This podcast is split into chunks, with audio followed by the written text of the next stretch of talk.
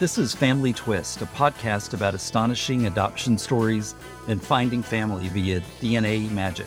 I'm Kendall. And I'm Corey, and we've been inseparable partners in life since 03, 04, 05, also known as March 4th, 2005.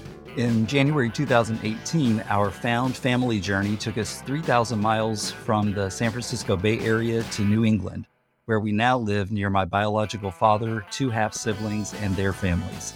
We love being near them all, and the adventure continues. Welcome back to Family Twist. Our guest today is Peter J. Boni, author of the book Uprooted. Kendall and I both read and really enjoyed your book, Peter. Thank you for joining us today. Thanks, Corey. Happy to be here. I really like how you mix your personal history with semi adoption and the history of artificial insemination and infertility, which includes ties to B.F. Skinner. I thought that was really cool as well. Yeah. The history of artificial insemination and infertility goes back centuries, but you make it really fascinating in the way that you include the history with your own mysteries. Can you describe a little bit what, we, what your approach was like? Sure. Toni Morrison, I think, said something like if there's a book out there you want to read and you can't find it, you should write it. when I discovered in 1995 that I was donor conceived, and I could not, for the life of me, find any records, or my mother gave me incorrect clues to uh, track my genealogy, my health history, and whether or not I had siblings as an only child my only recourse was to do a deep dive of research into the assisted reproductive technology that enabled my conception to begin with. Uh, and I went somewhere between Harvard Medical School's library and uh, the Boston Public Library in the old gumshoe methods.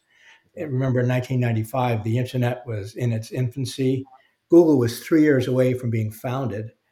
And DNA technology was 12 years away from 23andMe being the first one to come out with such an offering.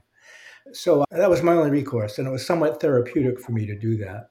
This book idea came about in two different waves. And the second wave was after I had learned that I was not Northern Italian, I was English, French, and a sliver of Scandinavian on my paternal side. And I had exposed some of what I learned to a friend of mine.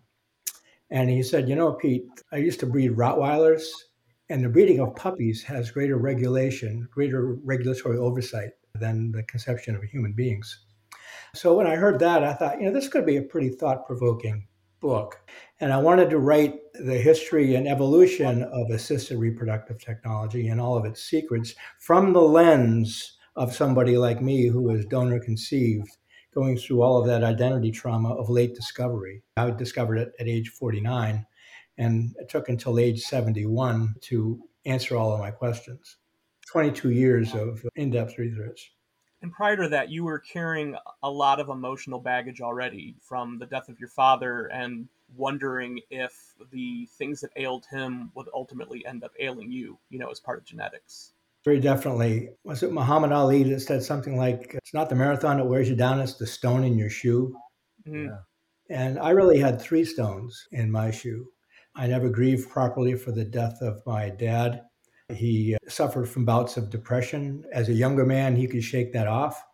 But as he aged, he could no longer shake it off. The last four years of his life, he was in and out of hospitals his old school Italian family treated this somewhat shamefully. Let's keep it quiet. Let's not let that spill over to uh, other members of the family, not on us.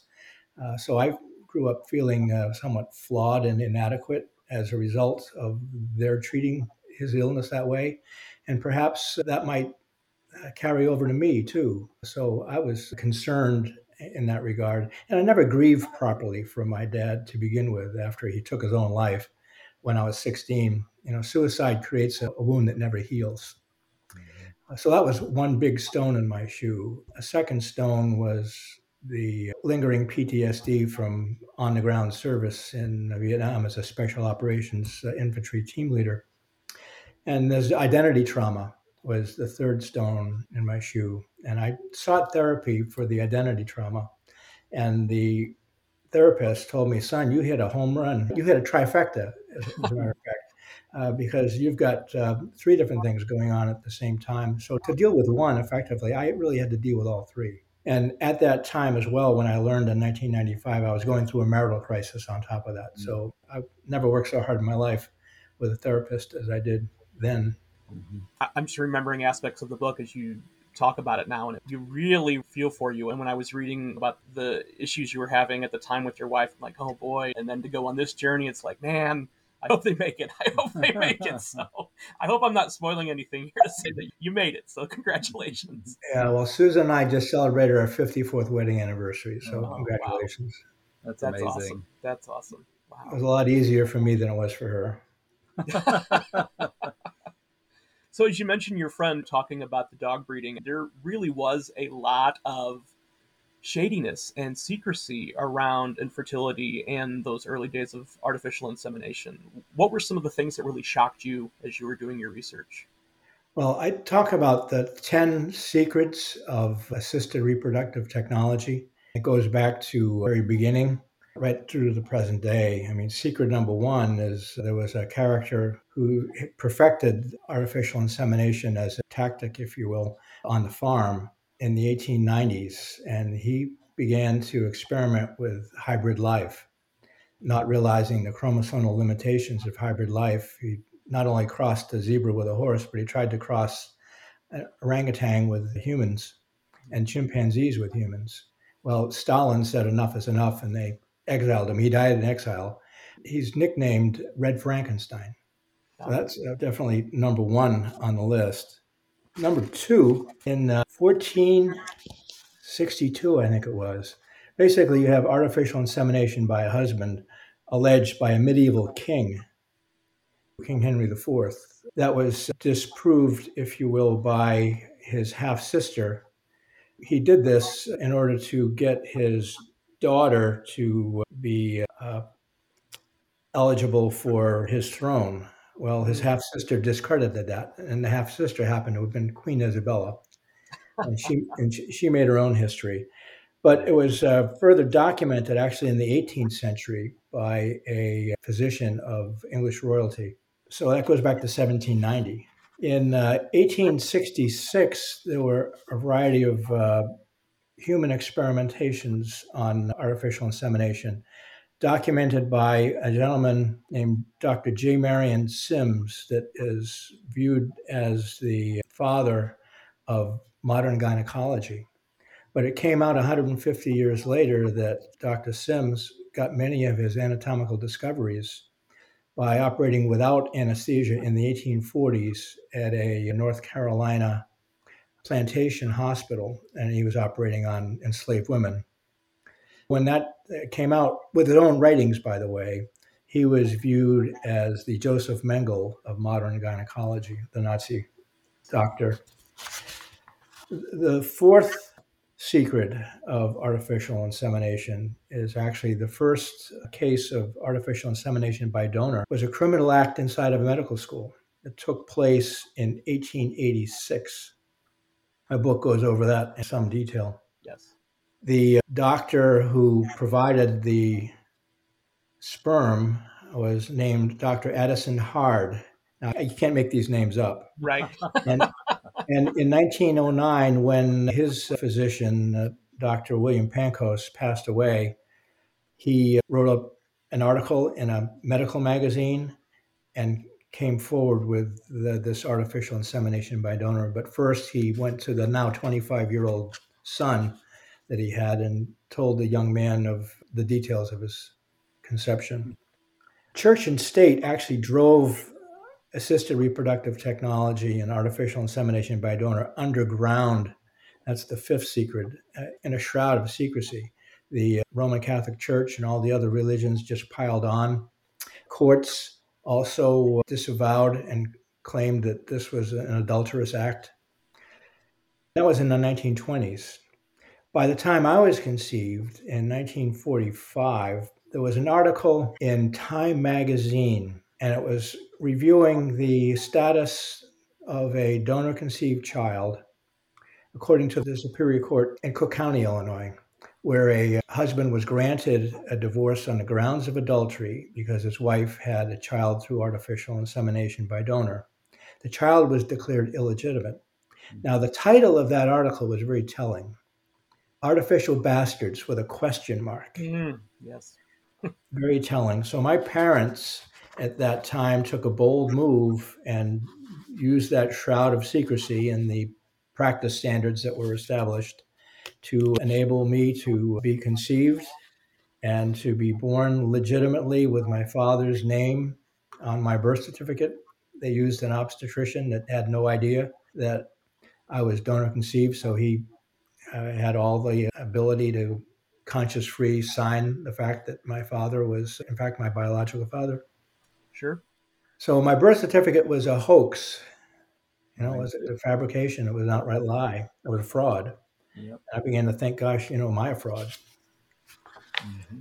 Secret number six is that the 20th uh, century practice of artificial insemination by donor actually carried a eugenics tone that prevailed as the century progressed.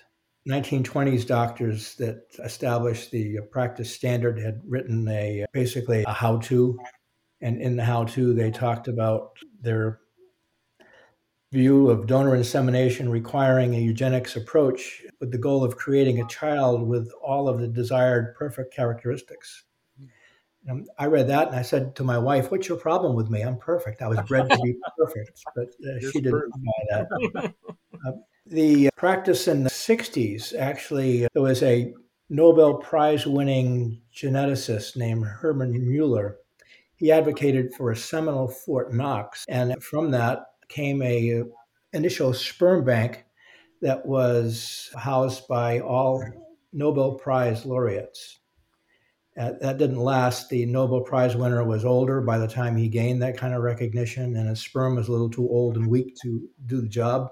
And Nobel Prize winners weren't the most handsome dudes in the world either. So, so the banks themselves thrived, even though that particular practice did not. Secret number seven Frozen bull semen actually enabled today's Wild West of gamete distribution. It was in 1953 in Cambridge University in England. And by 1954, at another livestock hospital in Iowa, three babies were conceived through frozen sperm.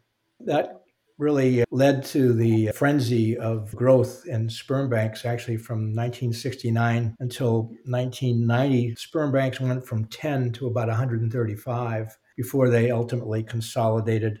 Today you have sperm banks that operate like harrods or nordstroms. Right. FedEx shipments, credit card acceptances, warranty policies, catalog models, internet marketing and it's an industry that's approaching five billion dollars is the uh, by 2025. Now it's 2022 now, and that kind of growth and that size, I thought that J.P. Morgan and Goldman Sachs could have an interest in that kind of a business. No kidding. and there's an absence of any real kind of regulation here that's enabling the conception of dozens or even a hundred or more unknowing offspring from the same donor. So can you imagine learning that you have 100 siblings? Right. It's I mean it's just unbelievable. So the practice has actually gone off the rails now with the social media. You can actually find a sperm donor on Craigslist. Can you imagine finding a sperm donor? Yikes. Uh, and there are specialty websites that look like Match.com or even Etsy where you can customize what, what it is you're looking for. And you can buy insemination kits on Amazon.com. So this whole thing has gone off the rails in Wild West fashion with zero regulation. Secret number eight is that 21st century science has really obsoleted assisted reproductive technologies practices that are still operating in the 20th century.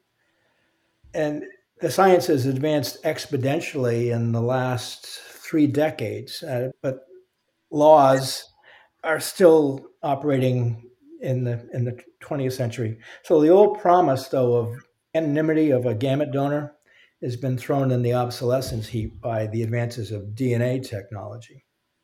Uh, my own story was with 23andMe that was actually founded in 2006. Their first offering came out near the end of 2007. And at the time, I left an operating role as a, a, CEO of a technology firm, and I went into the venture capital world. I actually headed a venture capital company listed on the New York Stock Exchange. And we invested in both information technology and life sciences. Now, not having a life sciences background, only an information technology background, I put together an advisory board to help me out. And when 23andMe came out with their new offering in 2007, they were all abuzz that personalized medicine was going to be the wave of the future in life sciences. Little did they know that uh, I was going to be one of the lunatic fringe, the early stage customers of a brand new technology to try to find my paternal genealogy. I didn't broadcast that. Mm-hmm.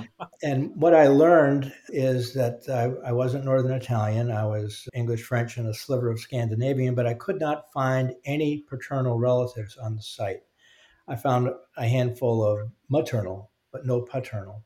But I thought, well, this is early days. It's the beginning of 2008. Let's give that database of customers a little time to build up, and sooner or later, I'll find something in 2008, 23andMe was declared the Innovation of the Year by Time Magazine. But by 2017, I had found nothing. Nine years, I found no paternal connection.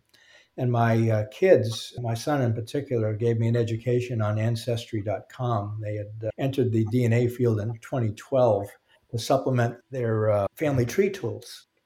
And over the course of that five years with venture capital financing and a lot of consumer education and marketing, they had a customer base that actually surpassed the industry leader, 23andMe. So I went off and I spit into the Ancestry.com vial.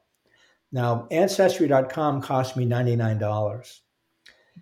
Nine years prior, how much do you think I paid for the first test? It was about a thousand dollars, I believe. Right? Yeah, nine hundred and ninety nine dollars. Yeah. So you know, in technology, just like you have a little phone that's basically the power of a mainframe in your hand. Well, the mainframe used to kind of cost a million dollars. Now the power of this is a thousand dollars. The math still works out the same, although the numbers are a little bigger. So with Ancestry.com, I was able with that larger customer base to answer all of my questions. I found the source of my seed. I knew my genealogy. I knew my health history. And I found a handful of siblings. What I don't know, the question that uh, still there, kind of like a hangnail, it just eats at me. And that is how many siblings do I have really? Did I ever date a sibling? Did my children ever date an offspring of my sibling? And what about my grandchildren? That's a little bit troubling. Mm-hmm. Yeah, yeah. The, uh, the ninth secret of assisted reproductive technology is that the fertility rates in the Western Hemisphere over the last 40 years have declined by a whopping 50, 50%.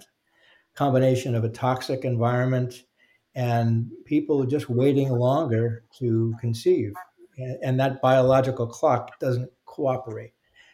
But the uh, population of the donor conceived people has actually increased 50% just in the last decade, since 2010, actually.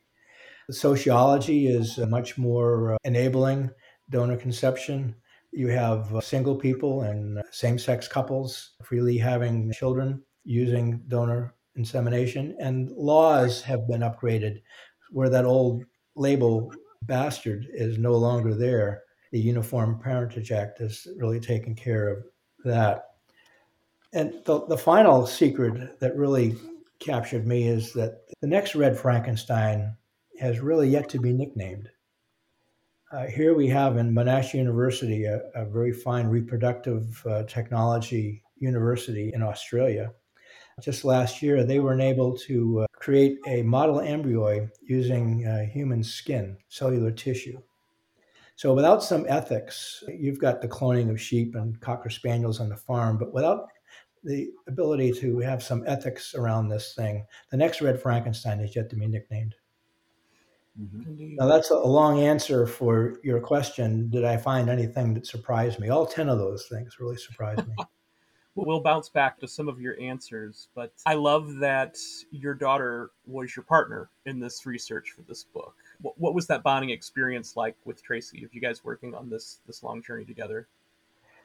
Yeah, well, really, we had 22 years bonding on this. My son was a factor as well, but he was in California. I was in the East Coast, and my daughter was still in the East Coast. So, from a timing and availability standpoint, uh, Tracy really took the lead in helping me with the research.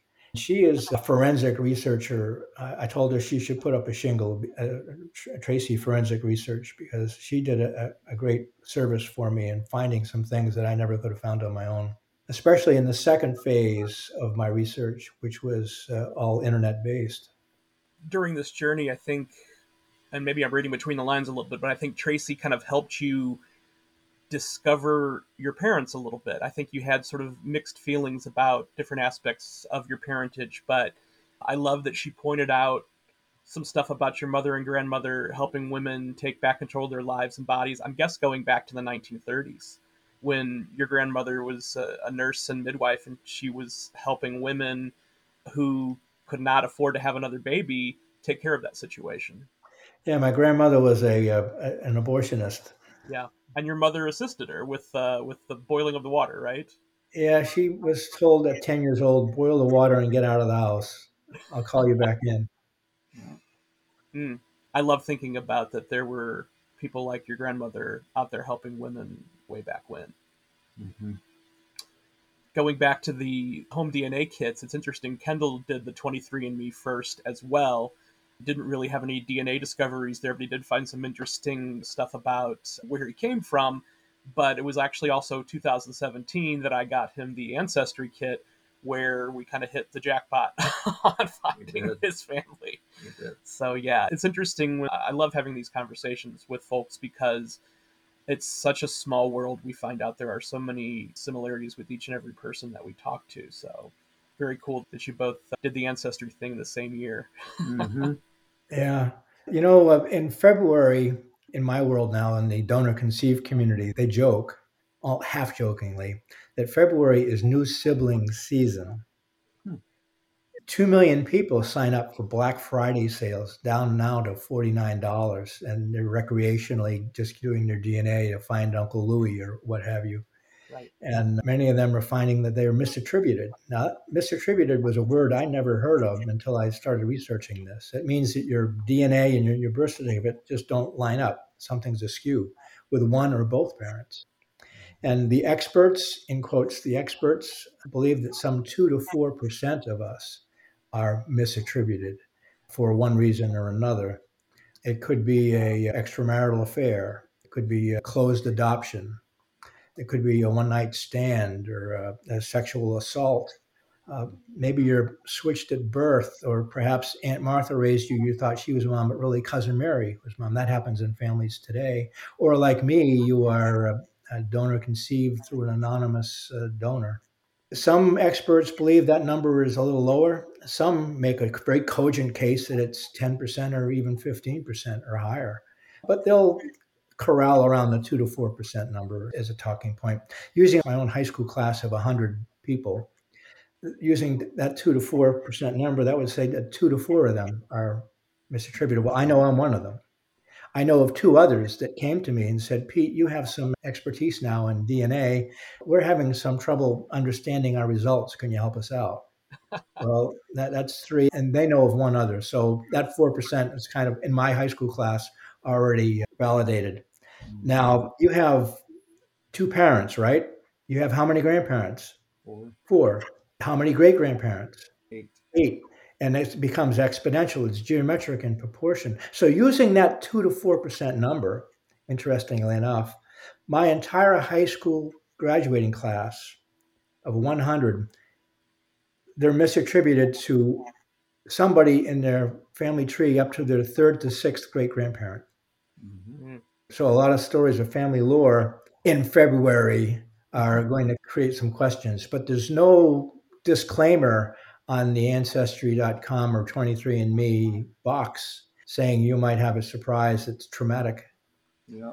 Absolutely. We've definitely run into that in our situation and we've run into that as we've been doing this podcast and talking to other folks and really part of the reason why we're doing this is just you know we don't have all the answers um, we're learning more every day and if we can do a little bit to help else on this journey feel a little bit better about their decision to do it to do an ancestry test but then discover that you know nobody wants to be found or that they're just they're having some trauma you know we're we're hoping that this podcast kind of helps them a little bit. Yeah, well, genealogical bewilderment was a term innovated in the 60s by a pair of psychologists that were studying adoptees, and some of them had issues with a sense of belonging. Well, there's not a lot of difference between being adopted and semi adopted in my case. And I can tell you, I was raging, raging with genealogical bewilderment. I wanted to know my genealogy. If I wasn't Northern Italian, what was I? I wanted to know my health history.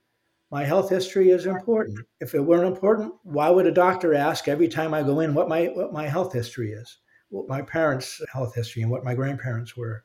And as an only child, I wanted to know did I have any siblings? Right. Right. Did I date a sibling? Yeah. right. Yeah.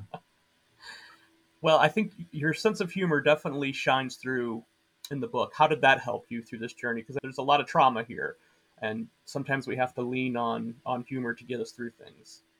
Well, I learned in war that humor diffuses anxiety, and there was plenty of anxiety in combat. Yeah. And uh, humor can be pretty dark at times, but it carried me through. So there it is. Now, you definitely were very upset with finding out so many years after your birth what really happened. Are you at peace with your parents now? And if so, did the journey of this book help you get there? Well, the journey in my book did help me get there, Corey. That was very insightful to mention that. But I think forgiveness is key. And I really forgave my parents for lying to me. It was better understood when I saw the history and the, the articles and so forth. I understood. Today, all of the research, all of the research will state to any parent that for the benefit of the child, they should know their genealogy and their method of conception right up front. Let it be part of their woodwork. That's where the adjustment issue doesn't happen. Like me, from having that late discovery identity trauma and that genealogical bewilderment to go with that. It's tough. It, it makes me think about I can't be on Kendall's head, but just some of the things that he's gone through since our own discovery and, and how he continues to feel about it because there hasn't necessarily been the kind of results or closure mm-hmm. in all you know areas that he's hoped for. Right. Yeah i mean it's interesting to me. I think i could relate to your rage in that um, that i've always known i was adopted. I don't ever remember not knowing and i thanked my parents often for not keeping me in the dark and not that they had any details about my biology, they didn't, but they were always honest with me. And to Corey's second point, it's been pretty difficult to not have a relationship currently with my birth mother who doesn't apparently doesn't want to. So that's fine. It's still worth finding everybody else. Well, well, for me, I actually have relationships now with a couple of siblings, and I'm I found I'm one of six, but I don't know how many I have really. I just have discovered that I'm one of six uh, right now. Some of them don't want to know, some of them don't want to know me, and a couple of them do. Well, you know, the the bonus for me was a nice friendship with a couple of siblings. I never met my donor; he had passed before I had discovered this, but I didn't have any fantasy about meeting my the source of my seed. I really wanted to know my genealogy and my health history, and I wanted to make certain that I or my children or my grandchildren didn't date a close relative. Yeah. Well, one of my favorite parts of the book is the discovery of what initially you thought was your cousin, Roxy, who turns out to be your sister, and it was pretty key in unlocking this whole thing. Yeah, well, I go over that in almost like a mystery writer in in the book, and as opposed to answering your questions, I'll ask people to read that book for themselves and get a sense. absolutely, absolutely. Yeah, it was definitely a heartwarming part of the of the book.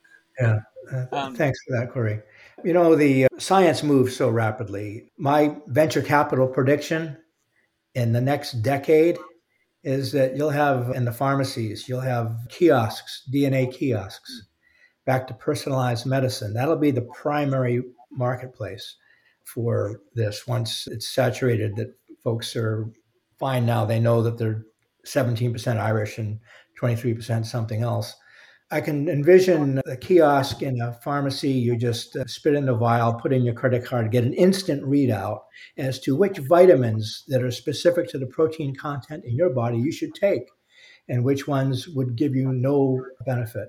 But with that, there's going to be secrets that will come out. I can see two brothers both doing this, looking at the results and dialing up their cell phone and saying, Mom, are you home? Uh, is dad home? We need to talk. Right, right. Yeah. Yeah. Without, again, not giving away too much of the mystery, being what you thought of an only child for almost all of your life, how has becoming a sibling enriched it? Well, you know, it's a home run. I have great friendships with these folks, and we have a lot in common, and both physically as well as many of our habits are, are similar. A little story one sister introduced me to her two sons separately. Uh, one was very embracing, you know, Uncle Pete immediately. Oh. The other one very standoffish, friendly but standoffish. And when his mother wasn't in the room, he said to me, "Don't expect me to treat you like an uncle or anything." I said, "That's okay. You know, you don't have to treat me like an uncle. Consider me a really close friend to your mom, and we have uh, some unique things in common." Said, "Well, I can do that. I can do that." So the following year, maybe two years later, she brought her both kids to my house. They were passing through, and I invited them for lunch. And the one who was standoffish had a Zoom call he needed to make. And I sent him upstairs, and he was talking to his colleagues on Zoom and turned the camera around to show him the water view that I have in my house and on Cape Cod. Oh my gosh, where are you? And he said, Well, I'm visiting my uncle. so uh, it takes a while. It does. Yeah, absolutely. Absolutely. Well, there's another coincidence. Kendall's uncle uh, had a beautiful place on Cape Cod until he saw last year, which we love to visit because that water view yeah. is hard to beat. yeah. Yeah. Uh, so you touched on something a few minutes ago, and I'm going to go back to the very beginning of your book because it opens with a quote from Buddha, and I'd like to close the episode with it because it's something that we've definitely referenced too. Things that cannot be long hidden: the sun, the moon, and the truth and the truth. Something that we've yeah. said since you know day one of this podcast. Um, DNA doesn't lie, and you mentioned secrets out there, but the secrets are out, and as you said, a lot more secrets will be coming out in February. um, but I thought it was a very poignant quote to choose for the book. Well, I'm using this book now as an advocacy vehicle. My goals for the book really were three. I'm all for science, by the way, to enable wanting people to have a family.